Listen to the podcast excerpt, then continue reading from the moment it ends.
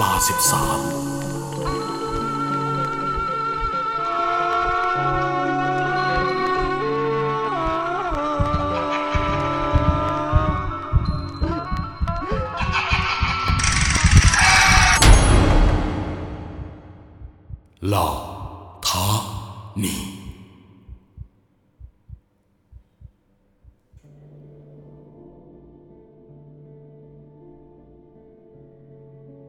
เพื่อนๆเคยมีวีรกรรมอยากรู้อยากลองกันบ้างไหมครับ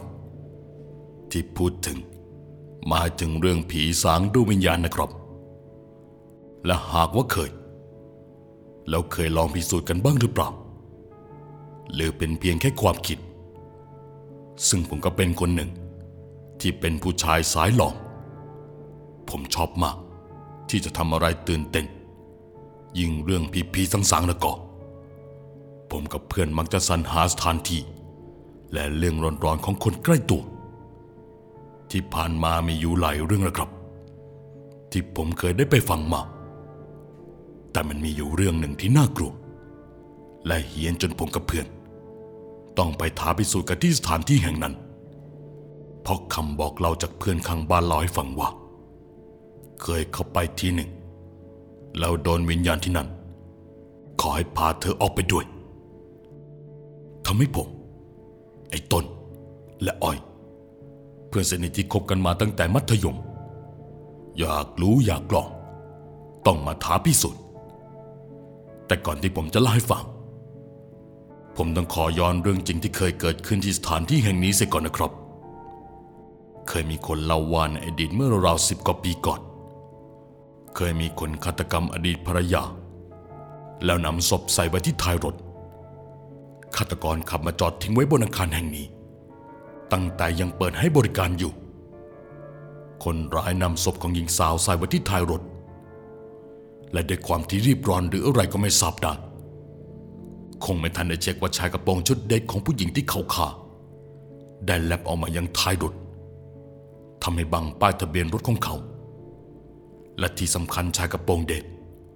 กันก็มีคราบเลือดติดอยู่เต็มไปหมด ด้วยความที่รถคันนี้มีความน่าสงสัยทำให้พลเมืองดีที่ขับตามมา โทรแจ้งเบาะแสกับทางตำรวจ ผู้แจ้งชื่ออะไรครับ ผมไม่สะดวกเปิดเผยนะครับ ผมแค่อยากช่วยแจ้งเบาะแส แบบนี้ไม่ได้นะครับ ต้องบอกชื่อผู้แจ้งด้วยคุณ เพราะเดี๋ยวนี้คนโทรมาแจ้งความเท็จทุกวัน อ้าว ว่ายังไง บอกชื่อนามสกุลด้วยครับ วันนั้นตำรวจได้รับแจ้งเบาะแสโดยไม่ขอระบุชื่อ ทางตำรวจจึงคาดว่ามีพวกป่วนโทรมาแกล้งให้เสียเวลา จึงไม่ได้มีการตามไปที่เกิดเหตุเจ็ดวันต่อมา ทางตำรวจได้รับแจ้งเหตุจากหญิงสาวรายหนึ่งว่า เธอติดอยู่ที่ท้ายรถ ซึ่งจอดบนลานจอดของที่นี่มาเป็นเวลานานเจ็ดวันเต็มๆซึ่งข้อมูล ถูกระบุถึงยี่ห้อรถสี่ และเลขทะเบียน รวมถึงจุดจอดรถให้ตำรวจได้ทราบ ผมจะขอใช้นามสมมติของนายตำรวจท่านนี้ว่า สมยศกันแล้วกันนะครับ เหตุการณ์วันนั้นเกิดขึ้นอย่างน่าขนลุก ช่วยด้วยค่ะ ช่วยฉันด้วย ฉันหายใจไม่ออกใจเย็นก่อนนะคุณ ตอนนี้เกิดขึ้นอะไรกับคุณครับ เมื่อตำรวจสมยศถามออกไป และได้ฟังคำตอบที่เหลือเชื่อ และเข้าใจว่าเป็นคนโทรมาป่วนอีก ฉันติดอยู่ที่ท้ายรถ โทรมาป่วนอีกแล้วนะคนพวกนี้ แต่เมื่อคนที่โทรมา ยอมบอกว่าตัวเองชื่อนามสกุลอะไร ทางตำรวจจึงรีบมุ่งหน้าไปยังสถานที่แห่งนั้น เพราะเมื่อรายวันก่อนครอบครัวมาแจ้งความว่าติดต่อบุคคลชื่อนี้ไม่ได้ และเมื่อมาถึงยังสถานที่ดังกล่าวก็พบว่าร่างของเธอคนนี้ ติดอยู่ที่ท้ายรถกลายเป็นศพไปแล้ว เมื่อสืบคดีทำให้เรื่องถูกเฉลยว่าสามีของหญิงสาวคนนี้ เป็นคนลงมือฆ่าแล้วนำศพมาใส่ไว้ที่ท้ายรถ และขับรถขึ้นมาจอดบนตึกนี้ เลือกที่จอดรถที่อยู่ติดกับโซนกำแพง และแฝงตัวเข้าไปขอทำทีซื้อสินค้าในซูเปอร์มาร์เก็ต หลังจากนั้นก็หลบหนีไปอยู่จังหวัดอื่น โดยทิ้งรถคันนี้ไว้ จนกระทั่งครอบครัวของเธอพยายามติดต่อ และไปหาที่บ้านก็พบคราบเลือด และร่องรอยการต่อสู้ จึงมาแจ้งความกับตำรวจ แต่พอมีเหตุการณ์นี้เกิดขึ้น ไม่กี่เดือนต่อมาฆาตกรกันหนีตำรวจมาจบชีวิตลงที่แห่งนี้ และที่แห่งนี้ก็ถูกปิดตัวลง โดยเจ้าของมีเรื่องขัดแย้งกันเองภายในครอบครัว แต่บางคนก็บอกว่า เพราะอาคารนี้ยังสร้างไม่เสร็จสมบูรณ์ ก็รีบเปิดให้บริการ และบางว่าก็เป็นอาถรรพ์ที่มีผู้คนพบเจอดวงวิญญาณของเธออยู่บ่อยๆ ไม่ว่าจะเป็นยามที่มักได้ยินเสียงร้องไห้ดังออกมาจากลานจอดรถ เมื่อเดินไปดู ก็พบว่าเป็นผู้หญิงที่ร้องไห้อยู่ บนใบหน้ามีดวงตาจมูกแต่เธอไม่มีปาก นี่ยังไม่รวมกับเหตุการณ์หลังจากปิดตัวลงแล้ว มีทั้งคนจบชีวิตตัวเองและกรณีอื่นๆอีกมากมาย และเพราะหลายคนลงความเห็นว่าเหี้ยนเราสามคนจะนัดกันมาล่าท้าผีกันจนได้ คืนที่เรานัดกันมา มันตรงกับคืนวันกนเวลาประมาณสามทุ่ม เราแอบเข้าไปพร้อมกับถือกล้องไปสองตัว ไฟฉายคนละกระบอก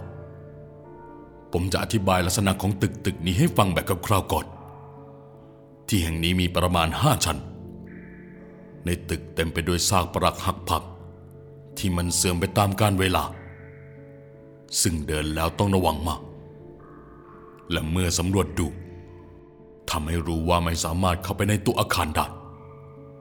ทำได้แค่เดินสำรวจบริเวณร้านจอดรถครับ ตัวผมรู้สึกว่าเวลานี้ บรรยากาศมันเย็นยะเยือกพิกลทั้งที่เป็นหน้าร้อน และตอนเดินเข้ามาทีแรก มันก็ยังร้อนอบอ้าวอยู่แท้แต่กลายเป็นว่าพอเข้ามา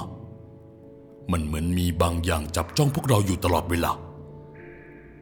บางครั้งก็มีลมเบา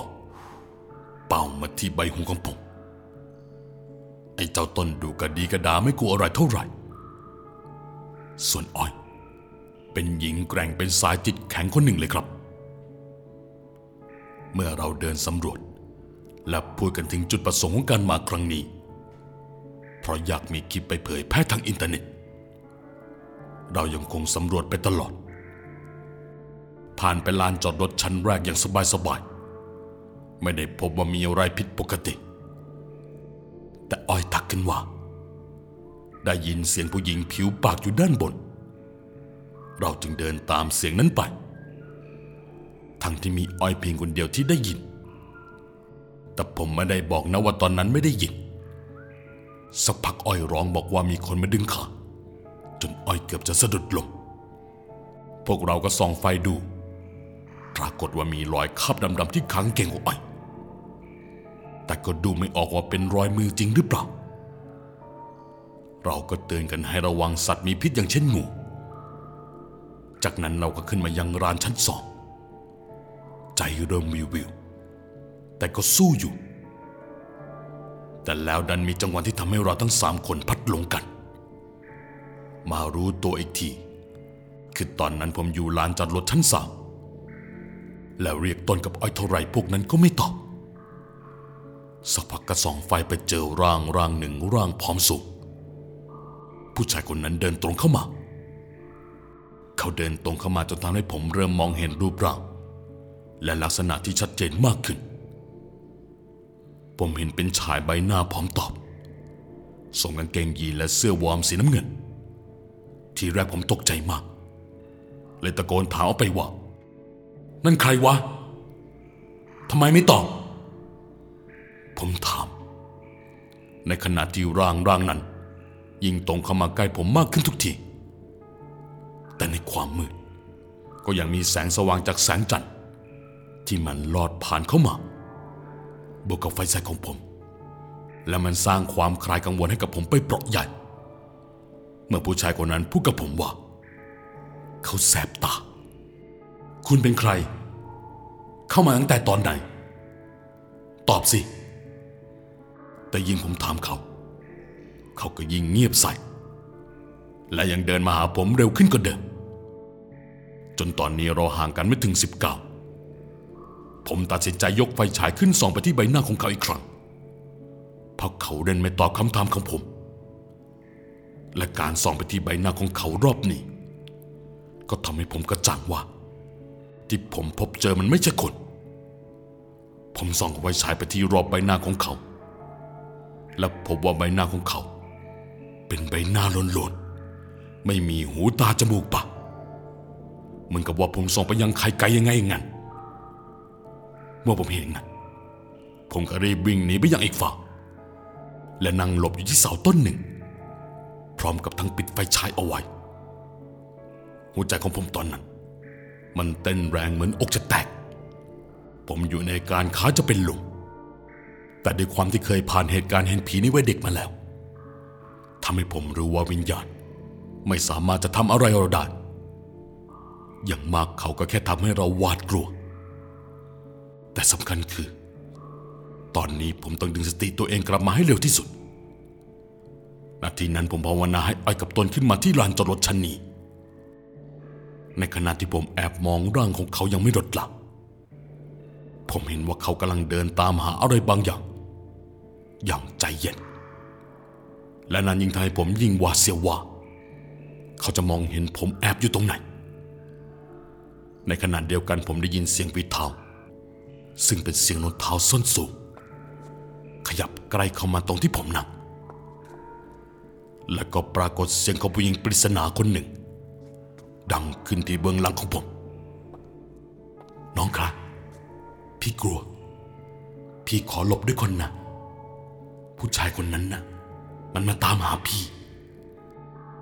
เสียงของเธอกระซิบใกล้กับต้นคอของผม ซึ่งมีลมเย็นๆพุ่งออกมาจากริมฝีปากนั้นด้วย ผมหันหลังควับด้วยความตกใจที่จู่ๆมีใครก็ไม่รู้ว่าพออยู่ข้างหลัง เมื่อผมเพ่งมองก็รู้ได้ในทันทีว่า คนที่พูดเป็นหญิงสาวหน้าตาดี ถึงแม้บนนี้จะมืดแค่ไหนก็ตาม และผมก็ถามเธอออกไปว่า นั่นมันไม่ใช่คน พี่มองเห็นเขาได้เหรอ เงียบก่อนสิ อย่าเพิ่งส่งเสียงคำตอบนั้นทำให้ผมรีบเอามือปิดปากตัวเอง โดยที่สายตายังคงจับจ้องไปที่เขา และเพิ่มความหวาดระแวงที่มีผู้หญิงคนที่ไหนก็ไม่รู้ มานั่งแอบอยู่ด้านหลังของผม ผ่านไปราวๆสามนาทีเห็นจะได้ ผมได้ยินเสียงคนวิ่งขึ้นมาบนหลานพร้อมกับไฟฉายสาดไปมา ลำแสงนั้นมีทั้งหมดสองลำทำให้ผมมั่นใจว่า นั่นคือเพื่อนทั้งสองคนของผมแน่ พวกนั้นคงตามขึ้นมาเพราะได้ยินเสียงผมโวยวายเมื่อครู่แต่แล้วอ้อยกับตนก็วิ่งกลับลงไป ผมไม่แม้แต่จะกล้าส่งซิกเรียกเพื่อน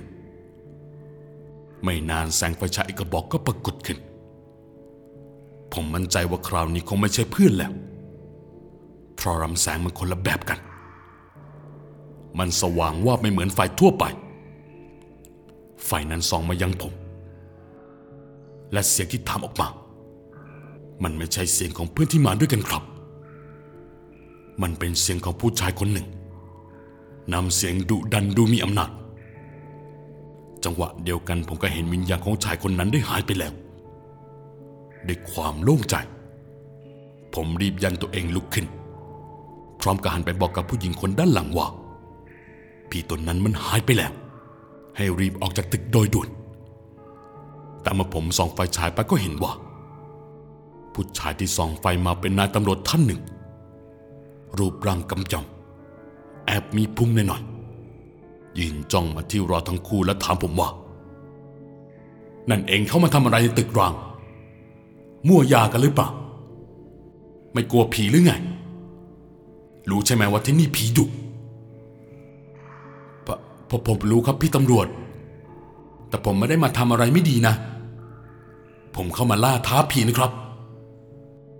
อ๋อแล้วเองเจอผีกี่ตัวแล้ว ผมไม่ตอบ แต่รีบวิ่งเข้าไปหาพี่ตำรวจ แล้วเดินตามลงไปจากตึก ด้วยความรู้สึกแปลกๆ ในขณะที่ผู้หญิงคนนั้นก็เดินตามผมออกไปด้วย เดินลงมาจากชั้นสามจนถึงชั้นหนึ่ง ผู้หญิงคนนั้นก็บอกกับผมว่าพพาพี่ออกไปด้วยได้ไหม ไอ้ผมก็เอกใจ และถามกลับไปว่า เข้ามาที่นี่ได้ยังไง เราจะให้พาออกไป หมายถึงจะให้ไปส่งที่บ้านเหรอ ซึ่งเธอก็ตอบกลับมาว่า ตอนนี้เธอไปได้แค่สองที่ ก็คือตึกร้างแห่งนี้ และที่โรงพัก ซึ่งรถของเธอจอดอยู่ที่นั่น เธอเล่าว่าเธอติดมากับรถ เพราะสามีเป็นคนเอาเธอมาขังไว้ในรถ ผมงงก็เลยถามกลับไปอีกว่า แล้วพี่สาวเอามาได้ยังไง เธอเล่าว่าโทรให้ตำรวจมาช่วย ผมก็โล่งใจ แต่คิดแล้วมันคุ้นๆ เหมือนเหตุฆาตกรรมที่คนทั้งจังหวัดพูดถึง ผมบังอาจไปชั่วครู่ แต่จู่ๆตำรวจคนนั้นก็พูดแทรกขึ้นมาว่า ผู้หญิงคนนี้ชื่อสุรีพรโทรมาแจ้งความกับเขาเป็นคนแรก แต่เขาไม่เชื่อ แต่เธอก็ได้ติดต่อที่ตำรวจอีกคน ตำรวจคนนั้นจึงเข้ามาตรวจสอบ และพบว่าสุรีพรถูกสามีฆ่าแล้วนำศพมาไว้ที่ท้ายรถเก๋งของเธอ หลังจากนั้นไม่นาน เขาก็ต้องตายที่ตึกตึกนี้ พราะวันนั้นเขาเข้ามาจับพวกมั่วสุมยาเสพติด และพระทาถูกพวกมนุษย์แทงตาย จบประโยคนั้นผมแทบช็อกเพราะจู่ๆไฟก็สว่างขึ้นดวงเดียว ซึ่งเป็นดวงที่อยู่ตรงหัวของพี่ตำรวจพอดี มันสร้างความตกตะลึงให้กับผม ร่างของพี่ตำรวจ กลายเป็นร่างที่อกและคอเต็มไปด้วยรอยแผลชะกัน ใบหน้าเขียวค้ำลง